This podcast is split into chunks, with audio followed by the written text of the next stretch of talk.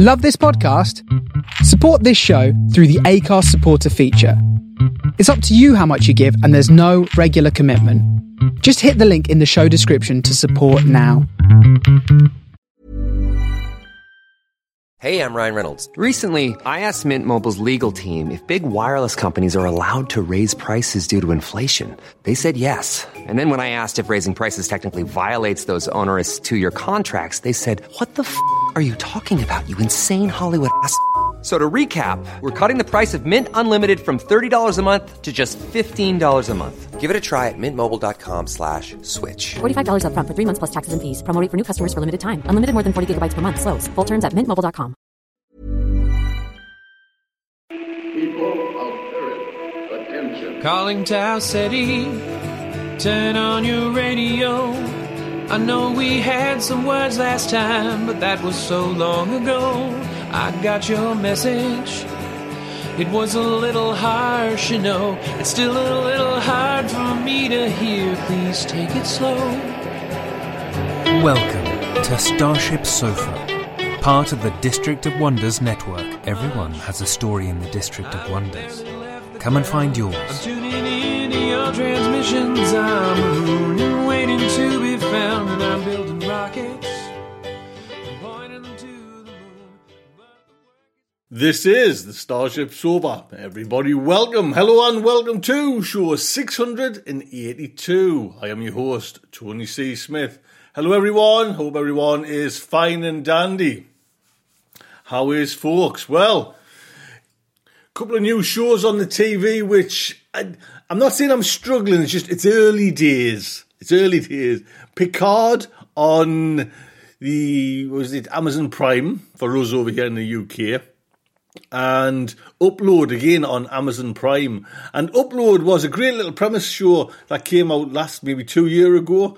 And what once you deceased, you, you had the choice to kind of get your body uploaded to to uh, one for better description, the metaverse. And it seemed quite quirky and fun the this first season, but the second season's like we've I guess they've got to tell a story there now, and you know we've overcome like the quirk of upload itself, and now there's just a story, and it's a, it's a, a love, it's a it's a love story, and I don't know. The jury's out at the moment. I will let you know once I've finished it. And Picard, I don't know. It's just it's got all the right ingredients for us. We'll we'll see. It's just you know, Picard is um, he's getting on. You know what I mean? And he's it. I don't know. Again, the jury's out. I will let you know. I tell you what is raring to go. Our fiction today. It is The Ambient Coast by Aubrey Cloutier. This story is an original to Starship Sofa. Aubrey Cloutier is a writer from the greater Boston area whose work has appeared in Atland, The Pirate Eye, and McSweeney's Internet Tendency, and who can be found at aubreycloutier.com or on Twitter as Aubrey Creates. Now, this story is narrated by T.F. Ahmed. T.F. Ahmed is a, a writer and narrator from Chicago. His fiction has been published in Dark Futures, Soiled Magazine, and Tales to Terrify. His non-fiction has been published in the Chicago Monitor and Architizer. He podcasts his own fiction on the Nightly Bulletin podcast, which you can find on your favourite podcast app. You can find him listening to podcasts on long walks, watching TV shows that take place on a spaceship, and slowly building his personal library. He can be hired for voiceover work at Fiverr.com. TF underscore Ahmed. There you go. There's a link there as well. You can email them at the nightly bulletin at gmail.com. So, the Starship Sofa is very proud to present. The Ambient Coast by Aubrey Cloutier. Hi, I'm Daniel, founder of Pretty Litter. Did you know cats tend to hide symptoms of sickness and pain? I learned this the hard way after losing my cat, Gingy. So I created Pretty Litter, a health monitoring litter that helps detect early signs of illness by changing colors, saving you money and potentially your cat's life. Pretty Litter is veterinarian developed, and it's the easiest way to keep tabs on your fur baby's health right at home. Go to prettylitter.com and use code ACAST for 20% off your first order and a free cat toy. Terms and conditions apply. See site for details. Many of us have those stubborn pounds that seem impossible to lose, no matter how good we eat or how hard we work out. My solution is PlushCare. PlushCare is a leading telehealth provider with doctors who are there for you day and night to partner with you in your weight loss journey. They can prescribe FDA-approved weight loss medications like Wegovy and Zepbound for those who qualify. Plus, they accept most insurance plans. To get started, visit plushcare.com slash weight loss. That's plushcare.com slash weight loss. Hadley turned from the window, disgusted. On some evenings, he couldn't stand to watch those figures pick their way along the beach. He shivered and hugged himself, grateful the house still had heat. He turned back to the window, compelled. From this height, on the bluff overlooking the shore, he could make out only their shapes and the shadowy ruts they left in the sand. Behind him, Denon sat cross legged in a high back leather chair in front of the fire, smoking a cigar. Its smoke eddied in the air before him in the breaths of his husky voice. Don't give it another thought, he said, puffing and staring at the fire. They'll be inside soon. Soon, yes. They both knew that. Hadley and Denon had been here long enough to learn their habits, how, after a certain hour, they would cease to roam the landscape. But until then, they would pick among the flotsam, staggering and aimless. Hadley's breath clouded on the window glass. It was a starless evening. White lines of froth flashed at random near the shoreline where the waves crested, broken by the shapes that were being constantly washed up on shore. With a squeak of leather, Denon turned, the coal of his cigar pressing unnoticed into the upholstery. It won't be long now, Had, he said. Come and enjoy what's left of our food and booze.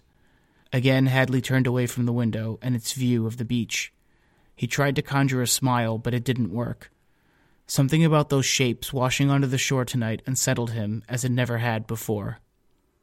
Damn it, I mean it, look at this, Denon said, sweeping his hand over a small table crowded with cups, plates, shot glasses, dessert bowls, wine bottles. An orphan cigar smoldered in an empty teacup. Denon raised his eyes.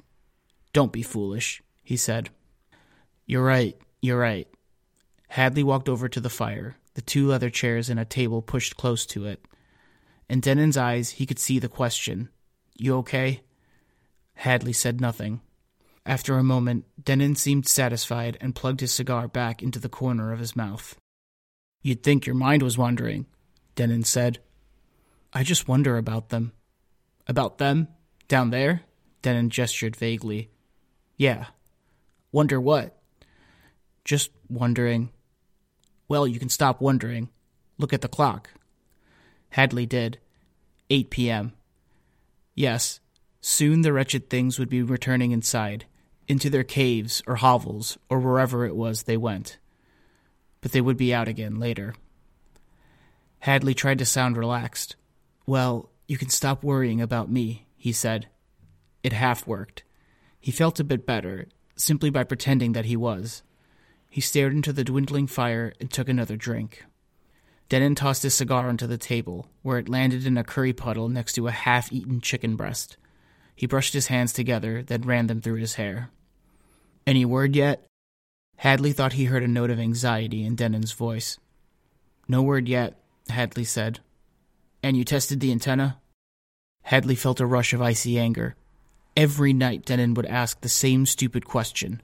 Of course he had checked the antenna. It was their connection to the other houses along the coast, their lifeline. It needed to work if they expected to find anyone or anything. Of course he had checked it. He always made sure it was working. Why was Denon asking him that every night? Was he dense? Did he forget? Hadley's anger passed as quickly as it had come, suppressed with a quick sigh. Yeah, I checked it. It's working fine. Still nothing, though? Still nothing. Nothing from my neighbor to the north or. Hadley stopped himself. He had said my, but the two of them had been living together for at least a month now. The planks and supports of Denon's house had shifted, broken, and collapsed. Dazed, Denon had come here for help. Together, they had decided that the hassle was too great to attempt repairs. They had neither the tools nor the know how. Instead, Denon had moved in upstairs. They both lived here now. Or our neighbor to the south, he finished weakly. Damn, Denon said, snapping his fingers. With his foot, he slapped his slipper against his heel. To Hadley, it sounded like water lapping against rock. Damn, Denon repeated in a whisper. Hadley glanced at the clock. We going out later? Of course they were going out later. They always went out, eventually.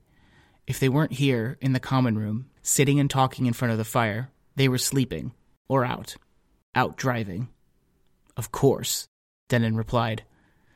Hadley envied him his optimism, his carelessness. Denon's home had crumbled, his possessions lost, but here he was, princely, adapted, keeping his chin and his spirits up. Hadley tried another smile and licked his lips for the cigar taste. Of course, he said. They made eye contact, picked up their tumblers, nodded, and raised their glasses. After the tinkle and gulp, they stared into the fire, silent, Denon sitting, and Hadley standing. A gust of wind rattled the window. The clock cut the moments with quiet ticking. Well, best get ready, said Denon, sitting up straight, turning to pick among the foodstuffs on the table. He pushed away empty wrappers, grabbing a bit of chutney with his fingers. Throwing his head back, he slopped the food into his mouth and sucked it from his fingers. Bits of chutney fell onto his robe and the carpet. Yep, said Hadley, already moving toward the closet. On the way there, he passed the window again. He didn't look directly out, though he was tempted to. But still, his peripheral vision caught images of the night ocean beyond the glass, superimposed by his harried aspect. And, he thought, at the edge of the ocean, right there on the shore, those things still prowling about this late. Impossible. Just the reflection of the lights and shapes in the room. That's all. He opened the closet. It was empty except for his boots and jacket. It had been full of clothes once, he was certain of that. But when he closed his eyes and tried to picture it that way, he couldn't. As he took down his jacket, powder and flakes of something drifted to the floor. The cardboard dowel of the coat hanger had disintegrated. He grabbed his boots, imagining the leather cracking, breaking off like shingles, the laces fraying, snapping, lashing his hand, and finally, his hand turning to dust. Behind him, Denon squatted in front of the fireplace, wearing his striped yellow racing jacket. He warmed his hands, then stood up, grabbing the gun belt draped over the chair back. Throwing open his jacket, he fastened the belt around his waist. Ready? Denon said. Ready. They walked from the common room through the short hallway to the garage, Denon adjusting the chin strap of his safari hat, Hadley tightening his driving gloves by interlocking his fingers.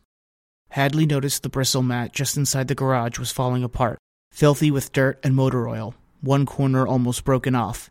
He kicked it with his boot and almost fell down. The cool night air rushed past them. Hadley drove fast, expertly maneuvering the curves of the road. The unbroken pavement zoomed under the wheels. The rear view rattled in its fixture. The high beams stabbed ahead.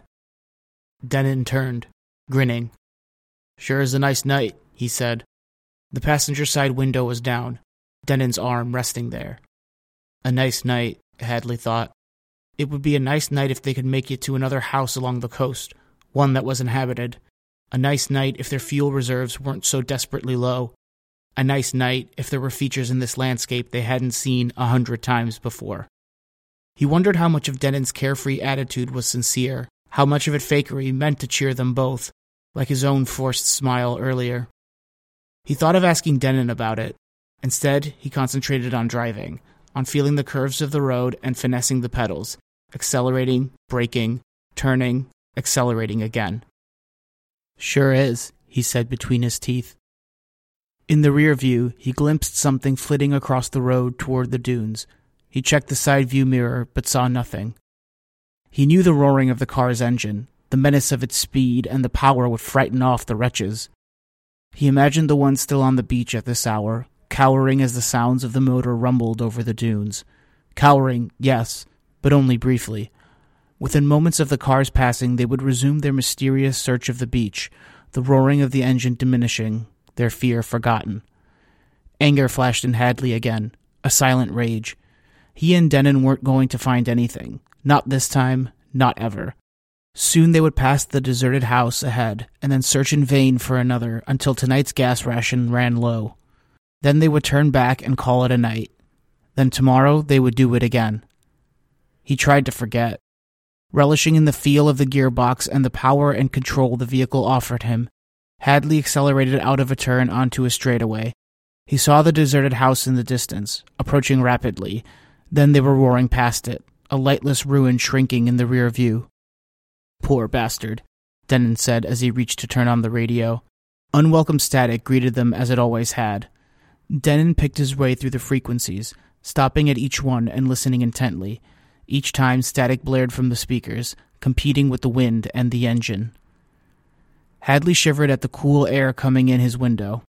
He wasn't surprised the radio found nothing. He was used to it by now. It was all it ever found. His driving gloves squeaked as he tightened his grip on the wheel. Ah, well, Denon said, switching off the radio. Grinning, he looked over at Hadley. When are you going to get this piece of junk fixed, huh? Hadley said nothing, not up to the humor. Up ahead, he knew a dirt road branched off to the right, just after the dunes leveled out. He slowed, seeing the break in the fence slats. The engine purred as he reined it in, and he turned the car onto the dirt road. There's nothing here, Had, said Denon. Hadley knew Denon, already impatient to get back on the pavement. A creature of habitual comfort, Denon liked their nightly drives only for the thrill the speed gave him. He had no real interest in the world outside the common room, no curiosity for contact. Thinking this, Hadley shoved the gear stick and jerked the wheel, stomping on the pedals as if testing the vehicle's limits. The dunes had given way to flatter land blanketed by scrub brush. The road was a choppy rut of sand and hidden corners.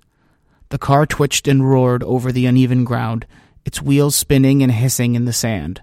Features of the landscape flashed quickly through the headlights at each turn. The car shook, rocking as it tore at the terrain. Hadley took the corners at high speed. Loose objects rattled and clanked within the cabin. The road changed. Now the car climbed upward on packed sand toward the top of a small hill. Patches of stout plants and weeds dotted the hilltop. In the distance, the vast strip of ocean spread. The tide was out, the landscape dark.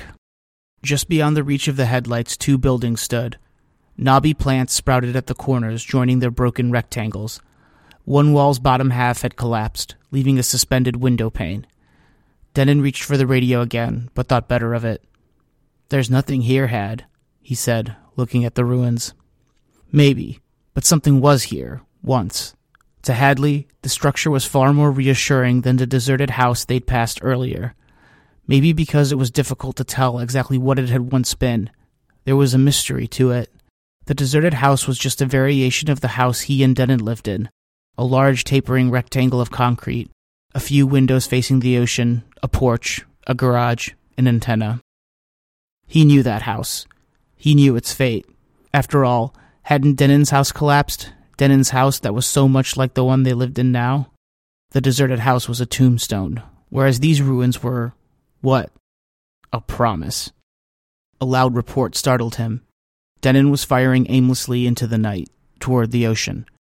Each shot echoed off the building's crumbling walls and spread over the dunes.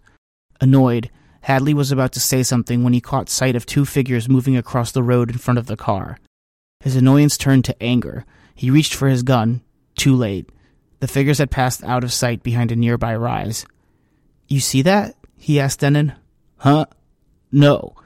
Denon looked sleepy. I told you there's nothing here, Had. Hadley's annoyance resurfaced, tinged with fear. Maybe those figures hadn't been there after all.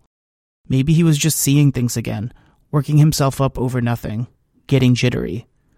But why jittery? Why now? He'd done this kind of thing before. They had both done this kind of thing before, many times, and he'd never felt this way. So why now? What was different? The vehicle was his solace. Abusively, he threw it into gear, stomping down on the accelerator. Back on the pavement, the passing landscape became a blur of shadows and shapes as Hadley sped the car through the night. Feeling risky tonight, are we? Denon asked, turning to Hadley with a grin. A bit. Just then he thought he saw something in the rear view. Another shape. Or shapes. His attention lapsed, his focus on the road broke, and his hands twitched at the wheel, an instant reflex. Jittery, hell, he thought, hearing the screech of the tires losing purchase, feeling in his gut the vehicle lurch and turn over, feeling in his arms all resistance leave the steering wheel, realizing the flips were faster than he was experiencing, seeing that stupid grin still on Denon's wide eyed face. Denon, who was somehow maintaining his optimism while his body was thrown about, while sand came in through the broken roof, the vehicle tumbling and collapsing, rolling over the dune tops toward the beach, the engine periodically roaring up at the sky. Hadley crawled over the ground, clutching at the sand, grabbing big loose handfuls of it and dragging himself forward as best he could. He heard a ringing somewhere. It was either in his head or coming from the car. Maybe it was a wheel spinning against a collapsed fender or bent axle. Unsure why he was crawling, he suddenly felt that he had crawled far enough. He rolled onto his back and opened his eyes. More sounds came to him through the ringing an intermittent clunking and a slow, insistent whisper. The surf, he thought. He sat up. Nothing broken, but he felt a vague pain. He stood up. The car was a jumble of shapes, the light from one headlight stabbing into a bank of sand. He smelled gasoline and motor oil. Disoriented, he walked over to the wreck, searching. Denon was nowhere to be found. Smoke rose from somewhere in the metal. His anger was gone, and his annoyance and fear. He felt shaken. He felt distant from his previous emotions. Right now, he needed to find Denon. Where had he wandered off to? Probably toward the road. Hadley looked around, trying to focus. Where was the road? Everything was sand, brush, grass, bracken, seaweed, and rock. He followed what looked like footprints and drops of liquid in the sand. He reached for his sidearm, but it wasn't in the holster. It must have fallen out. He had a vague feeling that he'd lost or forgotten something else of importance. He couldn't think of what it was. Yes, his gun was gone, but there was something else. Stumbling, he fell and rolled down a dune. The whisper was closer now, and more insistent. Still, his ears rang. Something caught his eye in the distance. It looked like Denon's racing jacket, a bobbing shape with a yellow stripe. Hadley tried calling out to him, but managed only a croak. He checked for his wallet. No, that was back at the house. He had stopped carrying it long ago, when he realized he would probably never need it. I'll know it when I see it, he thought. Whatever it is I've lost, it's got to be around here somewhere. The figures were back out on the beach, he noticed. Some were ahead of him, some behind, all of them still too far away to make out clearly. They took no notice of him as he approached, and likewise he had forgotten his previous disgust and fear of them. He stopped and looked up, searching for the yellow of Denon's jacket. Probably wandered back to the car, he thought. I'll make my way back there in a minute. After I found. Is that it? He picked up a nearby stick, poking in the sand at an indistinct form. No. The surf whispered in his ear, the waves busy washing things onto the beach. Hadley threaded among them, thinking he recognized this one or that, turning them over and prodding them with a stick he'd found. Disappointed, he kept moving. Occasionally, he looked inland for any sign of Denon. Briefly, his brow would wrinkle and his eyes squint. Then he would return to picking among the shapes, shuffling and searching along the shore. And there you go. Huge thank you to Aubrey. Aubrey, thank you so much indeed. Lovely to have a nice original on Starship Sofa. Thank you indeed. And TF Ahmed. Always a pleasure, never a chore. Thank you, lad. It's uh, brilliant. Thank you so much indeed. So that is Starship Sofa's 682. Put to bed, tucked up and put to bed. Flying into ever deeper space. I will catch you in a couple of weeks' time. Until next time, just like to say good night from me. Thank you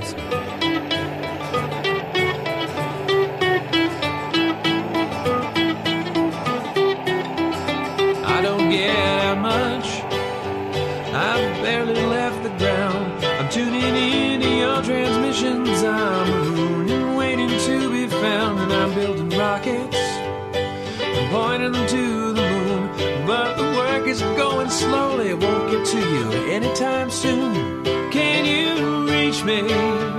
Is my signal getting through? Turn on your radio. I wanna talk to you.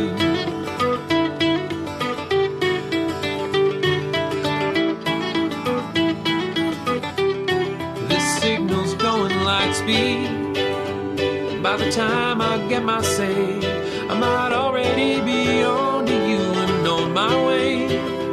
You're so far from here, and at best I'm moving slow. So I'm waiting on your call at home with nowhere to go. Can you reach me? Is my signal getting through? Turn on your radio. I wanna talk to you. I wanna talk to you.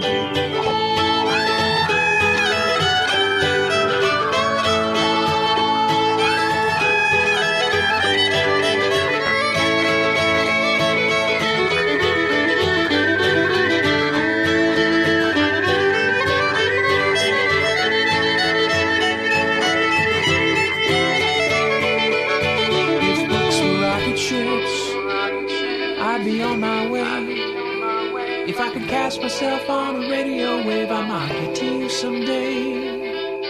If books were rocket ships, I'd need only the will to fly. I'm still building word by word, and I'll get out there by and by. I'll get out there by and by. I'll get out there. I'll get out there by and by. I'll get out there by and by. I'll get out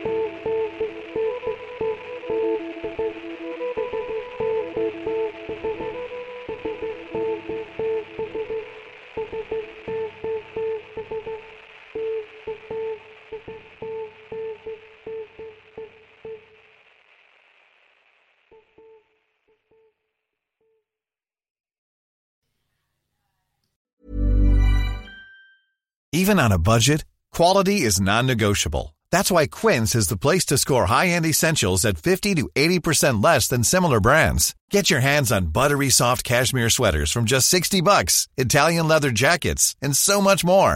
And the best part about Quince, they exclusively partner with factories committed to safe, ethical, and responsible manufacturing. Elevate your style without the elevated price tag with Quince. Go to quince.com/upgrade for free shipping and 365-day returns.